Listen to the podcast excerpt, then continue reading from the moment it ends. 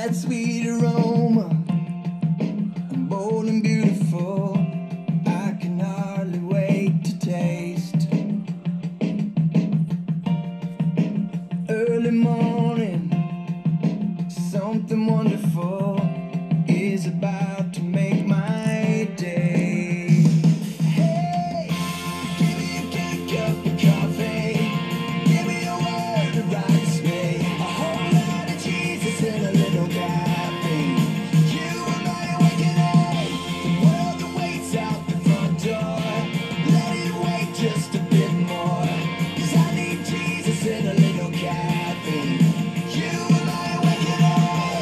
Good morning, everybody out there in podcast land, and welcome to another episode of Jesus and Coffee. Amen. This is a daily devotional Bible study where I dig into the scriptures, enjoy some good coffee, and get my day started right. I am a Christian, a husband, a father, and a grandfather, among other things. This is simply my morning devotion recorded so that maybe something that I notice or say will be used by God to touch you and give you fuel for your busy, busy day. So if you love Jesus and you love coffee, this is the place for you. Come on in, grab your Bible and your coffee and join me. If you don't love Jesus and or coffee, come in anyway. You just might hear something that will make your day better than it might have been. That's John Waller in the background there is a good Christian brother. You got to love John Waller. My wife and I met him a couple of years ago at a free concert he gave just for a free will offering. Now that's a humble guy. He's talented, he loves Jesus, and he loves coffee. So that makes him my kind of guy. So let's get started, folks. We'll pray and get into the word. Almighty God, we come to you in the name of Jesus, and we ask you to open our eyes that we may behold wonderful things from your word. Please change us with your word, because we desperately need to be changed. Please reveal yourself to us from your word, because we desperately need to know you. And please speak to us through your word, because we desperately need to hear your voice. Amen. Jesus said to them, I am the bread of life. He who comes to me will not hunger, and he who believes in me will not thirst. But I said to you that you have seen me, and yet do not believe. All that the Father gives me will come to me, and the one who comes to me I will certainly not cast out. For I have come down from heaven not to do my own will, but the will of him who sent me.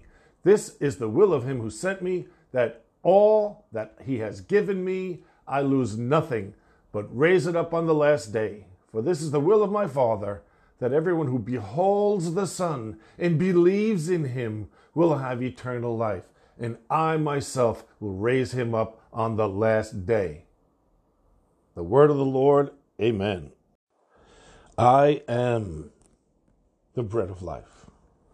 I am the very words that God used to identify himself to Moses when he was speaking from the burning bush. I am.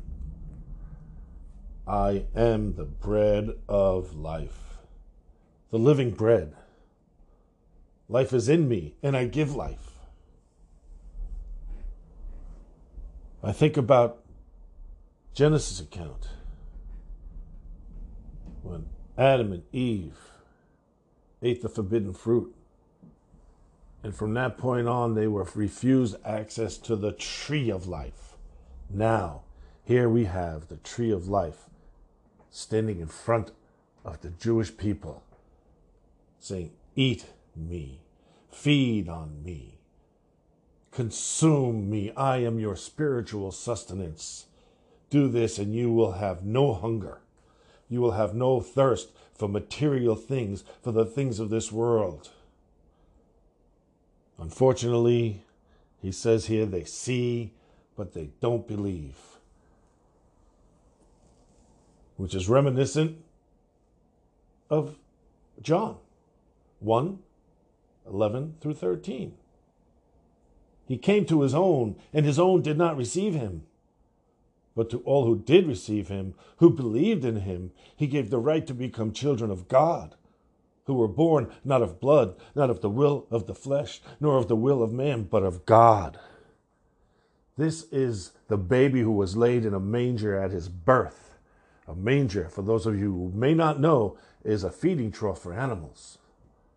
This is where they go to feed. And right from the beginning of his earthly life, when he became flesh, he was laid out as food in a feeding trough. He is our spiritual sustenance. He will always be our spiritual sustenance. Jesus says here, I come to do the will of my Father. Jesus' greatest joy is to do the Father's will. Although he is fully God, he is willingly submitting to the Father.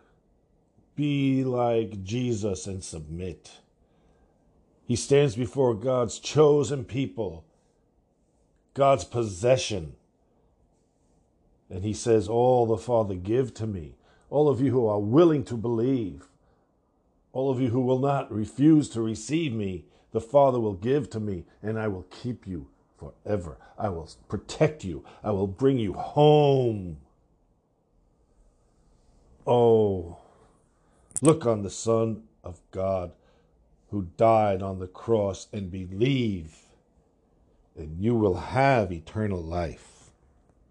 It says in Hebrews chapter 4, verse 12 For the word of God is living and active, sharper than any two edged sword, piercing to the division of soul and of spirit, of joints and of marrow, and discerning the thoughts and intentions of the heart.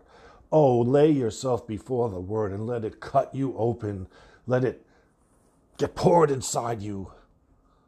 There is so much being said here in these five verses from 35 to 40 in chapter 6. It's so overwhelming if you really take the time to think about what he's saying, the tremendous things he's saying here, the promises he's making here. Oh, don't miss this. Don't be one of those who will not receive, who will not believe. This Bible is so dynamic. The Gospel of John is so dynamic. I pray that as you're going through this with me, you will begin to see the wonder in the scriptures and be awed by them, not read them like a novel anymore, not read them with a ho hum attitude. Oh, yeah, mama. This is credible stuff. Marinate yourself in it. Be long to Jesus. Submit like Jesus. Receive Jesus. Love Jesus. Feed on Jesus. Thank you for listening once again to Jesus and Coffee. Amen. Be blessed.